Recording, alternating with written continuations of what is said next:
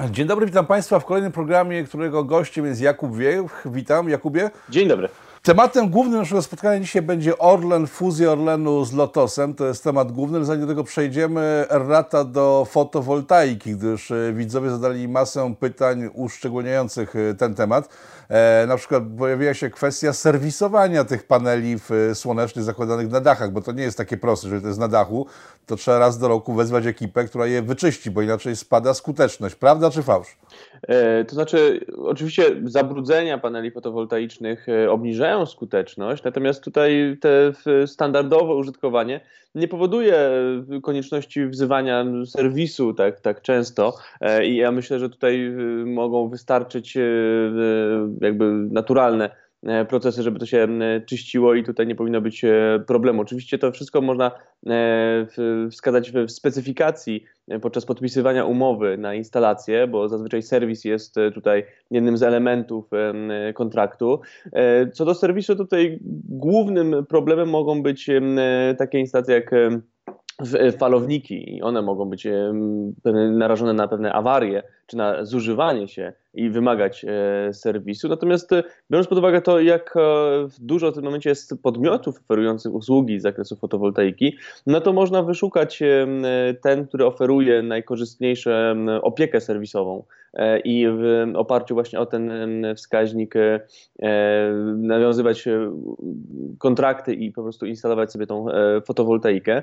Generalnie te urządzenia no, reklamowane są w ten sposób, że pracują same i nie trzeba o nie przesadnie dbać i generują samoistnie, e, bez konieczności obsługi e, energię. Oczywiście tutaj z racji tego, że mamy do czynienia jednak z urządzeniem, no to pewne, e, pewien taki maintenance jest e, potrzebny, aczkolwiek w limitowanym, bardzo niewielkim zakresie i myślę, że tutaj e, to czyszczenie no nie jest to aż tak uciążliwe i ten, ten panel fotowoltaiczny nie spadnie nagle z efektywnością bardzo znacznie w, w związku z takimi zabrudzeniami jak, jak normalnie ponoszone przy, przy okazji opadów atmosferycznych na przykład.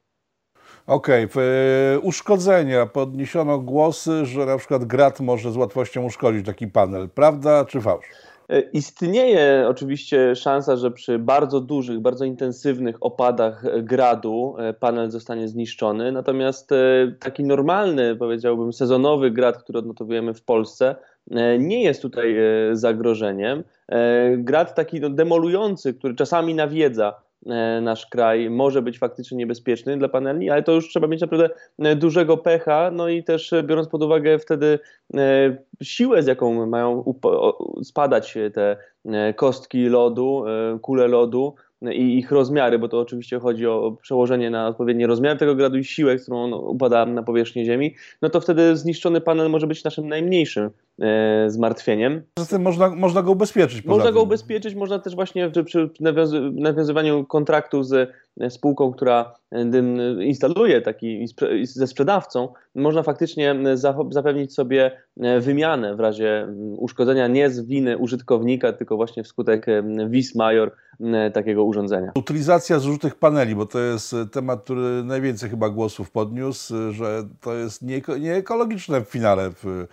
Każda, każda, każdy sposób wytwarzania energii produkuje jakieś odpady i w tym momencie, jeżeli chodzi o E, panele fotowoltaiczne, no tutaj mówimy o odpadach, które są skomasowane w postaci właśnie zużytych paneli, to znaczy paneli, których e, wydajność już nie pozwala na e, ekonomiczne generowanie prądu, które po prostu trafiają na śmietnik. I w tym momencie. No I co się, i co, i co się z nimi dzieje wtedy, kiedy trafiają? Bo to jest pytanie. Takie urządzenia generalnie poddaje się recyklingowi, to znaczy są wyspecjalizowane podmioty, które zajmują się e, właśnie odzyskiwaniem materiałów z tego typu e, paneli, e, to można im po prostu oddać te, te, te urządzenia i one się w tym zajmują. Ja myślę, że biorąc pod uwagę długość okresu żywotności, na jaką przewidziana jest praca, wydajna praca takiego panelu, to po upływie tych 20-25 lat w Polsce będzie jeszcze więcej takich podmiotów i skala wzrostu fotowoltaiki w tym czasie, która ma sięgnąć no, 16 gigawatów, przypomnijmy, wymusi powstawanie e, takich e, spółek wyspecjalizowanych właśnie w gospodarowaniu odpadami z fotowoltaiki, no i też być może technologie pójdą do przodu. No dobrze, to tyle chyba tematem zaległości naszych i teraz witam Jakub Wiech, Energetyka 24, temat główny naszego spotkania, czyli fuzja Orlenu z Lotosem. E, głosy są podzielone. Opozycja twierdzi, że jest to skandal. E, rząd twierdzi, że jest to świetny pomysł na przyszłość. Jak to widzi specjalista od energetyki? Tutaj trzeba przede wszystkim e, odpowiedzieć sobie na pytanie, po co Lotos jest przejmowany przez Orlen. I odpowiedzią na to jest kwestia wewnętrznego kanibalizmu na e, rynku polskim i też na niektórych rynkach zagranicznych. To znaczy, mamy w tym momencie dwie duże spółki naftowe, które e, obie kontrolowane są przez e, Skarb Państwa i funkcjonują na podobnych rynkach, walczą o tych samych klientów. Jednocześnie muszą rywalizować z sobą nawzajem oraz z podmiotami zagranicznymi, będącymi własnością koncernów obcych, niepolskich. I usunięcie tego kanibalizmu jest z założenia słuszne. To znaczy, biorąc pod uwagę plany ekspansji Orlenu, a koncern e, przejawia takie e, podejście, że chce e, coraz bardziej wychodzić na, na zagranicę i coraz więcej chce zyskiwać na rynkach europejskich czy nawet światowych. I już w tym momencie 60% przychodów Orlenu to jest przychód z rynków, rynku niepolskiego, czyli z, z tych krajów gdzie, ościennych, gdzie działa nasz płocki gigant naftowy, no to przejęcie aktywów e, Lotosu, przede wszystkim aktywów rafineryjnych, bo oto e, na tym polega ta, ta, cała gra, moim zdaniem, przede wszystkim, że e, Lotos ma bardzo dobre rafinerie, gdzie działa projekt EFRA, efektywnej rafinacji, i te rafinerie mogą być bardzo ważnym aktywem w rozwoju Orlenu, to to jest słuszne i, i myślę, że, że założenie jest dosyć dobre. Ten temat przejęcia pojawiał się już od bardzo dawna. No teraz mamy zielone światło Komisji Europejskiej, żeby to wreszcie sfinalizować i żeby Orlen e, mógł już być tym e, wyłącznym graczem w segmencie e, ropy naftowej, jeżeli chodzi o, właśnie rafinację, jeżeli chodzi o handel detaliczny w Polsce i dzięki temu też móc, spokojnie konkurować na rynkach zagranicznych. No zarzuty pojawiają się co do kwestii kosztów, jakie trzeba ponieść, głównie kosztów będących e, warunkami Komisji Europejskiej, wynikającymi z jej e, zatwierdzenia, warunkowego zatwierdzenia przejęcia Lotosu przez Orlen. I no, myślę, że mylnie wiele, wielu komentatorów zwróciło uwagę przede wszystkim na sprawę sprzedaży stacji Lotosu.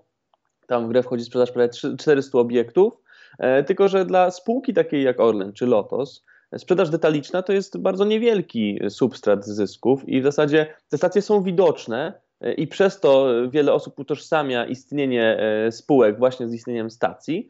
Natomiast e, patrząc na skalę działalności Orlenu i patrząc na skalę modelu, do którego Orlen dąży, to to nie jest bardzo istotny czynnik. O wiele ważniejsze jest przejęcie, czy raczej konieczność wydzielenia pewnych, pewnej części uprawnień do rafinerii, E, no i tu już jest ten, ten problem, że trzeba będzie e, część udziałów w, w przejmowanych rafineriach oddać zewnętrznemu podmiotowi. Więc, e, to znaczy? To znaczy. Bo tutaj, bo tutaj podnoszą się głosy niektórych polityków mówiących o tym, że y, zostanie to sprzedane na przykład Rosjanom albo jakimś obcemu kapitałowi. Jak jest w rzeczywistości? W rzeczywistości jest tak, że sprzedaż tych aktywów będzie wymagała zatwierdzenia przez Komisję Europejską pomimo tej zgody kierunkowej, która już w tym momencie została e, wydana, to dalej e, przejęcie tych aktywów e, będzie wymagało następnej następnego zatwierdzenia. O jakich, o, o jakich aktywach mówimy? No, przede wszystkim tu jest e, te, te, stacje, które wspomniałem, mniej więcej 400, prawie 400 obiektów, e, bodajże 30% e, udziałów w, w rafinerii, łącznie z prawami zarządczymi, czyli między innymi prawami do produkcji ropy, produkcji paliw, a także zarezerwowane przepustowości w magazynach w, w naftoporcie. To są takie trzy najważniejsze rzeczy. I tutaj zależy, kto się pojawi, jeżeli chodzi o oferentów, bo bo w tym momencie możemy wskazywać mniej więcej, kto byłby zainteresowany. Natomiast pytanie, kto złoży ofertę. E, rząd tutaj próbuje kierunkować nas na węgierską spółkę MOL, która faktycznie może być zainteresowana przejęciem takich udziałów polskiego rynku. No pytanie, czy na to zgodzi się Komisja Europejska, bo MOL jest dosyć silnym graczem już w tym momencie na rynku środkowej Europy, więc nie jest wcale powiedziane, że, że Bruksela się na to zgodzi.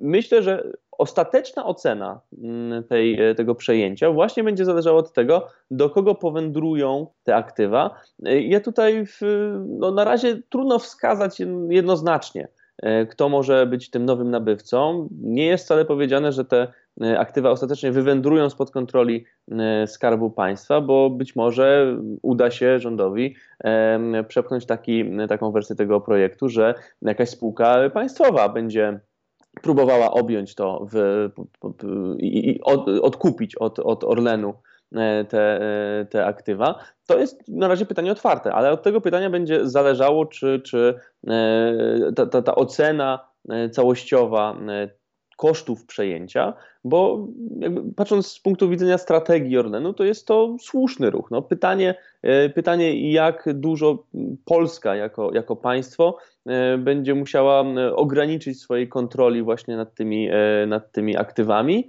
e, i no, odpowiedź na nie myślę, że poznamy w miarę, w miarę szybko, w miarę zgłaszania się poszczególnych oferentów i w miarę, w miarę dalszych kroków Komisji Europejskiej w sprawie właśnie przejęcia tych aktywów. A dlaczego właściwie nowa spółka czy Orlen e, nie mogą wchłonąć tych aktywów do, do siebie, zostawić ich e, w swojej jurysdykcji? To wynika z tego, że Komisja Europejska zatwierdzając e, takie, takie przejęcia, myśmy wiedzieli o tym już w zasadzie już od, odkąd ruszyła procedura Komisji Europejskiej która, e, no jak twierdzą eksperci, mogła być e, sfinalizowana w zasadzie tylko na dwa sposoby, albo zgodą warunkową, albo odmową. E, stanęło na zgodzie warunkowej i ta zgoda warunkowa jest takim instrumentem, który ma zachować konkurencję na rynku, gdzie dochodzi do tego przejęcia. To znaczy, Komisja Europejska w ten sposób chce zachować konkurencję w ramach tego, tego rynku, chce, żeby nie było tutaj monopolu i żeby e, w ramach przejęcia wydzielić część e, aktywów, bardzo atrakcyjnych aktywów przejmowanej spółki, po to, żeby można było objąć je kontrolą przez inny podmiot i dzięki temu ta nowa, nowo powstała E, spółka, czyli Orlen wzmocniony siłami Lotosu, nie będzie miał pozycji dominującej, co zaburzyłoby strukturę e, rynku e, w regionie. I tym się kieruje Komisja Europejska, przeprowadzając swoje testy rynkowe przed takimi przejęciami. Natomiast Bruksela często, może, może tak, czasami się nie zgadza na niektóre przejęcia i to jest dosyć istotny problem dla spółek. Ostatnio taką głośną sprawą był bodajże E, próba fuzji e, Siemensa i e, Alstomu, jeżeli dobrze pamiętam, i tam Komisja Europejska powiedziała nie i nie zgodziła się na to, żeby, żeby tutaj doszło do, do, do, do złączenia się tych podmiotów, co wywołało dosyć nerwową reakcję ze strony niemieckiej, podnoszącą, tutaj Niemcy podnosili argumenty, że trzeba zrewidować warunki konkurencji na rynku europejskim. No, ale generalnie działania Brukseli w tym zakresie E, polegają na e, zachowaniu w jak największym stopniu e, rynkowej konkurencji po, w sytuacji po powstaniu nowego podmiotu. No i tym właśnie kierowała się komisja, kiedy nakazywała odsprzedaż, warunkową odsprzedaż części aktywów przejmowanego Lotosu. Mhm. Siemens nie był tematem związanym z, z, z, paliwami. Jak wygląda regulacja rynku paliwowego na przykład w Niemczech? Czy też tam dba się bardzo o to, żeby konkurencja istniała, czy, czy, czy nie ma tak, tego typu sytuacji? Znaczy to jest dosyć ciekawe, jeżeli spojrzymy na to, co już w tym momencie zrobił Orlen, e, przejmując energię i teraz e, przejmując, e, czy, czy szykując się do przejęcia Lotosu oraz planując przejęcie PGNiG, jeżeli to przeniesiemy na grunt europejski i przyjrzymy się, jakie spółki działają już teraz na rynku europejskim, bo mamy tam na przykład taką spółkę jak austriacki OMV, E, która łączy sobie bardzo dużo aktywów. E, I moim zdaniem to jest e, przykład, do którego Orlen dąży. To znaczy, OMV ma w swoim portfelu bardzo duże moce w produkcji gazu, ma elektrownie gazowe, ma moce fotowoltaiczne, ma rafinerię, więc to jest coś takiego, czym chce być Orlen. E, OMV też ma stacje benzynowe w całej, w całej Europie e, i do tego dąży Orlen. Inną taką jeszcze większą nawet spółką jest włoska spółka Eni, która ma jeszcze szersze aktywa. I, i, I ten kompleksowość jest kontrolowana przez włoski, włoski rząd dzięki złotej akcji i dzięki temu no to tutaj tworzy się taki obraz modelu, do którego Orlen myślę, że dąży.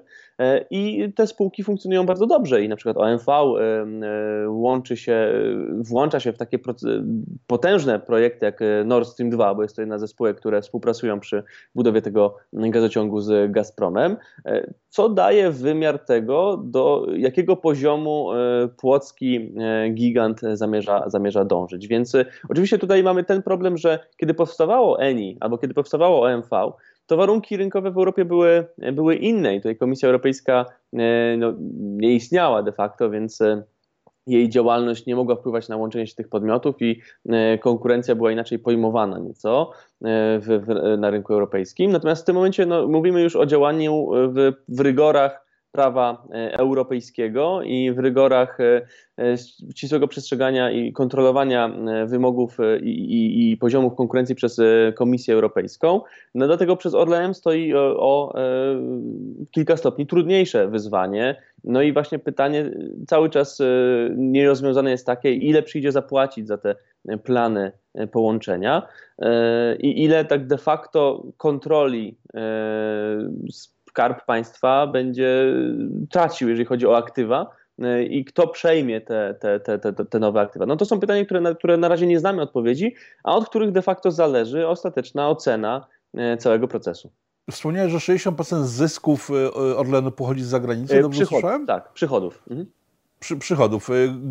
Gdzie zarabia te pieniądze Orlen? Orlen dysponuje? Orlen dysponuje między innymi e, rafinerią w, Morzejkach, który jest bardzo dużym pracodawcą e, na e, Litwie i w ogóle Orlen jest jednym z największych pracodawców tam na tym rynku. Mamy też sieć swoich stacji benzynowych pod innymi nazwami w Czechach czy w Niemczech. W tym momencie. Jakie to nazwy są? W Czechach to jest bodajże benzina, a w Niemczech to jest Star tym momencie y, Orlen planuje na nowo, e, na nowo dokonać takiego e, rebrandingu i występować wszędzie już pod nazwą Orlen. I to już się zaczęło w Niemczech. E, natomiast chce zunifikować zunifikować swoje, swoje, swoje aktywa w stacjach, w tak zwanym retailu i, i już występować jako sieć europejska. To też ma związek z tymi planami. Też Orlen ma swoje zakłady E, produkcyjne u południowych sąsiadów e, Polski, więc tam też e, w Kralupach są aktywa Orlenu, jeżeli chodzi o petrochemię. No i to są te rynki, gdzie, gdzie Orlen działa i gdzie, gdzie konkuruje z, z zagranicznymi przedsiębiorcami i gdzie, gdzie faktycznie skąd, skąd płyną te przychody, o których wspomniałem. Mhm. Czy prawdą jest, że większość paliw y, sprzedawanych w Polsce pochodzi z Orlenu? Jadąc za stację British Petrol e, czy Shella tankuje się orlenowskie paliwa? E, tak, y, y, spotkałem się z takimi komentarzami, natomiast nie analizowałem, jakie są portfele paliw w tych stacjach konkurentów Orlenu. Natomiast wiem, że Orlen, jeżeli chodzi o segment stacji, no jest dominujący w tym momencie na polskim rynku. Ta pierwsze podium mniej więcej wygląda tak, że najwięcej stacji ma Orlen, e, drugą taką siecią jest BP, a trzecią jest właśnie e, Lotos. E, więc ta czołówka jest obsadzona w dwóch trzecich przez spółki Skarbu Państwa, więc no pod tym względem faktycznie myślę, że możemy powiedzieć, iż zdecydowana większość paliwa dostępnego na polskim rynku pochodzi z polskich rafinerii. Jak y, wygląda głos sprzeciwu? Czy przeciwnicy fuzji Orlenu z Lotosem e, mają jakieś racjonalne argumenty, czy to głównie emocje w ich przypadku biorą górę? Znaczy oczywiście tutaj krytyka myślę, że zasadza się na tych planach stworzenia takiego koncernu multienergetycznego. E, które, no ale co w tym złego jest? E, to jest pytanie tak naprawdę o funkcjonowanie dalsze polskich spółek w, w warunkach europejskich. Ja myślę, że tutaj plany rządu są zgodne z tym, co sygnalizuje na przykład prezydent Francji Emmanuel Macron, który mówi bardzo często o konieczności tworzenia europejskich czempionów, współpracujących ze sobą, ale jednocześnie konkurujących na E, rynkach światowych z takimi e, potęgami jak e, firmy pochodzące z Chin czy z USA. i pod tym względem no to się wpisujemy tym, tym przejęciem w, w, takie plany. Natomiast no, pytanie, czy tutaj w, krytyka dotyka właśnie tej, tej wizji, czy może zasada się już na, na, na kosztach. Tylko, że te koszty, jeżeli chodzi o ostateczny ich bilans, są cały czas nieznane. E, więc dlatego jeszcze e, jakby uciekam z ostateczną oceną tego procesu. Po prostu jeszcze nie wiem, e, jak rozłoży się to, jeżeli chodzi o aktywa i jak władztwo Skarbu Państwa będzie rozciągnięte już po sfinalizowaniu przejęcia i po dystrybucji, odsprzedaży tych, tych przejętych aktywów. Natomiast ja postrzegam tę krytykę jako formę może podkreślenia E, też innej wizji rozwoju, rozwoju spółki. Natomiast e, faktycznie niektóre głosy, zwracające przede wszystkim uwagę na te stacje benzynowe, moim zdaniem są nieuzasadnione, no bo jeżeli tu, tutaj ograniczylibyśmy się do odsprzedaży tych stacji, e, nawet jeżeli mielibyśmy sytuację, w której sprzedalibyśmy wszystkie stacje Lotosu, to myślę, że to jest cena, którą można ponieść, bo E, to nie jest ten korowy e, biznes, który, który planują, e, na którym planują oprzeć swoją strategię takie spółki jak Orlen czy, czy, czy Lotos. To jest coś, co jest widoczne dla konsumentów, ale nie jest najistotniejsze, biorąc pod uwagę strategię rozwoju takich podmiotów. Bo jak rozumiem, te stacje nawet y, przestaną być podległe Orlenowi i tak będą od niego zależne, jeśli chodzi o paliwa, które będą do nich dostarczane. Tak może być. Tak może być. Zależy od tego, kto będzie to przejmował i jakie tam będą strategie wdrażane, jeżeli chodzi o marketing i strategię zarządzania taką e, e flotą e, stacji. No, na rynku polskim no to faktycznie można dzięki premii geograficznej konkurować z dostawami takich e, paliw, e, więc tutaj myślę, że to też może być właśnie rozwiązane w ten sposób. Ale to jest, jeszcze raz podkreślę, to, to nie jest aż tak istotne, jeżeli bierzemy pod uwagę całokształt planów Orlenu w tym zakresie. Jak wygląda wartość Orlenu w porównaniu z innymi spółkami tego typu w Europie? Nie mówię na świecie, ale w Europie. No Orlen jest już w tym momencie jedną z największych spółek, jeżeli nie największą w Europie Środkowej. No i pod tym względem e, no, możemy się pokusić o stwierdzenie, że tutaj mamy takiego e, lokalnego giganta, lokalnego e, czempiona, natomiast cały czas jesteśmy jeszcze bardzo daleko od tego e, do zaliczenia Orlenu do tak zwanej grupy Big Oil, czyli tych największych koncernów, takich jak Royal Dutch Shell, czy BP, czy, czy Chevron, czy ExxonMobil.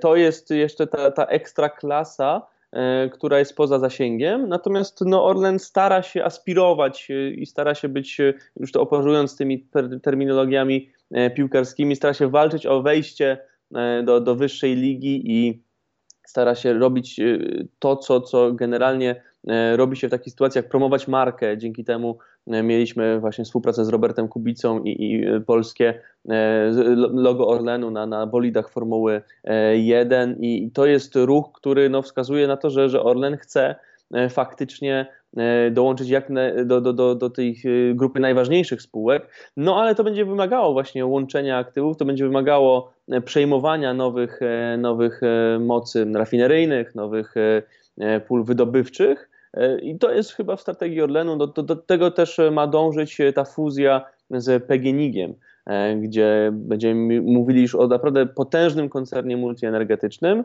e, takim właśnie pokroju, pokroju OMV czy Eni. No tutaj Eni jest najbliżej tej Big Oil, w zasadzie już jest wliczany jako koncern Big Oil i myślę, że e, do tego też, na, to, na tym też zależy Orlenowi, żeby być jedną z tych europejskich spółek, które ociera się o ten segment Big Oil.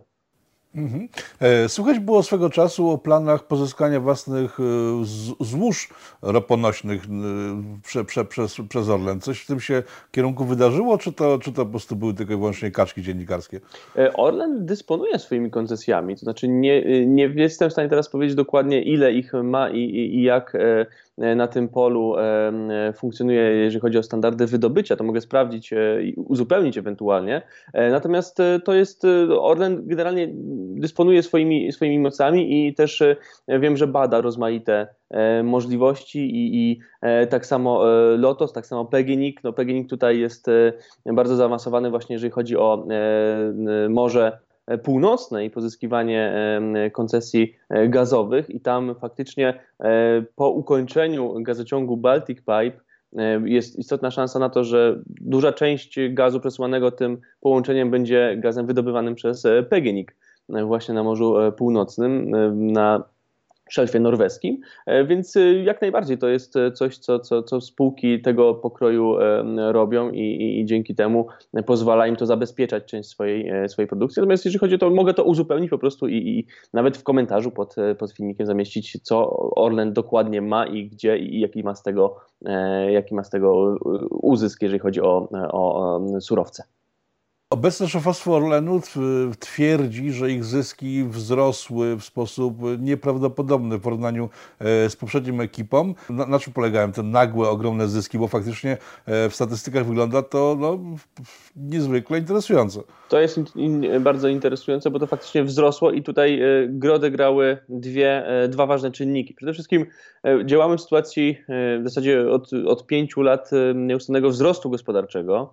E, bardzo dynamicznego, który napędza, to jest normalne zużycie energii i, i e, zużycie takich rzeczy jak, jak paliwa, jak e, produkty ropopochodne. W tym momencie Orlen też dysponuje elektrowniami, blokami gazowo-parowymi, więc to też jest istotne, jeżeli chodzi o, o funkcjonowanie tej spółki. I dzięki temu chociażby spółka może liczyć na zwiększenie swoich, swoich aktyw, dochodów, przychodów i E, faktycznie zarabia. Drugą taką e, okolicznością, która wspiera e, zyski Orlenu, ale nie tylko, no jest walka z szarą strefą w Polsce i z obrotem nielegalnym paliwem, która faktycznie postępuje i też no, tutaj walka z, z wyłudzeniami VAT-u jak najbardziej jest czymś, co przekłada się na zwiększenie zysk, zysków spółek takich jak Orlen, no i to nałożywszy na siebie faktycznie dało E, płockiej spółce dodatkową premię e, do, do, do wzrostu, co jest właśnie widoczne w, w porównaniu ostatnich lat zysków. No teraz w tym momencie e, Orlen, jak wszystkie inne podmioty rynkowe, znajduje się w tej sytuacji spowodowanej pandemią koronawirusa, więc tutaj można dojść, może dojść do zaburzenia pewnych standardów i trendów, jeżeli chodzi o wzrosty. No ale to jest anomalia, którą trzeba zaliczyć po prostu na, na, jako taki wypadek, e, którego nikt się nie spodziewał. E, no zobaczymy, jak, jak e, utrzymają się trendy po tym, jak szybko będzie wzrastać gospodarka. No ale jeżeli uda się, uda się dalej kontynuować ten wzrost, to myślę, że, że Orlen faktycznie, biorąc pod uwagę aktywa, które w tym momencie przejmuje, jeszcze długo będzie mocno zyskiwał. E, po internecie krążą ostatnio wypowiedzi archiwalne polityków Platformy, w, z których wynika, że planowali oni sprzedać Orlen swego czasu Rosjanom. E, faktycznie były takie plany? E, tutaj to wypowiedź, o której, którą spotkałem, to były, były wypowiedzi premiera Tuska, który E, sugerował, że, że nie ma e, tutaj przeciwwskazań, czy nie widzi problemów w tym, żeby e, Orlen sprzedać Rosjanom. Co do konkretnych planów, to ja w, nie, nie, chcę się wypowiadać, bo to jest trochę już przeszłość, której nie badałem tak do, dokładnie. Natomiast no, w akwizycję spółek w, w, w, Polsce. Myślę, że w pewnym takim liberalnym podejściu do, do prowadzenia gospodarki byłyby możliwe i tutaj E, no, nie przesądzając, jaka byłaby historia alternatywna, no, dopuszczam do siebie możliwość, że taka spółka mogłaby powędrować e, do e, innego właściciela, aczkolwiek no, Orlen jest też, warto pamiętać, taką naszą perłą rodową.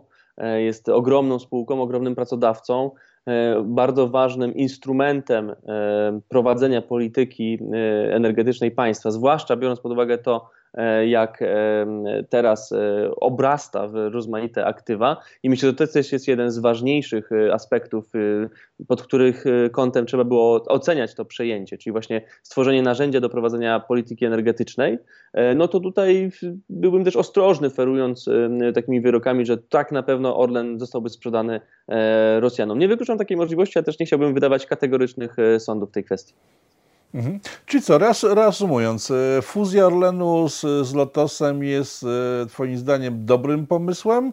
E, przeciwwskazania ukazywane przez opozycję nie do końca są racjonalne? Tak należy zreasumować naszą rozmowę? Powiedziałbym tak, kierunkowo jest to dobry krok w dobrym kierunku i faktycznie widzę tutaj te dwa elementy, czyli zbudowanie solidnej spółki e, mogącej faktycznie konkurować z tymi największymi na rynku europejskim i wychodzić już na ten poziom zbliżony do, do tego poziomu światowego. Z drugiej strony tworzenie E, narzędzia do prowadzenia dynamicznie e, i, i, w sposób skonsolidowany polityki energetycznej Polski. I to jest coś, co, co generalnie popieram. Natomiast co do oceny całokształtu, poczekałbym, aż e, będziemy wiedzieć, kto e, nabędzie sprzedawane aktywa Lotosu, kto będzie, jaka będzie reakcja Komisji Europejskiej na plany przyjęcia PGNiG e, i co tutaj będzie, czy będziemy mieć znowu zgodę warunkową, czy, czy może coś, coś innego. Od tego zależy ocena tego procesu. Jest to krok w dobrym kierunku, ale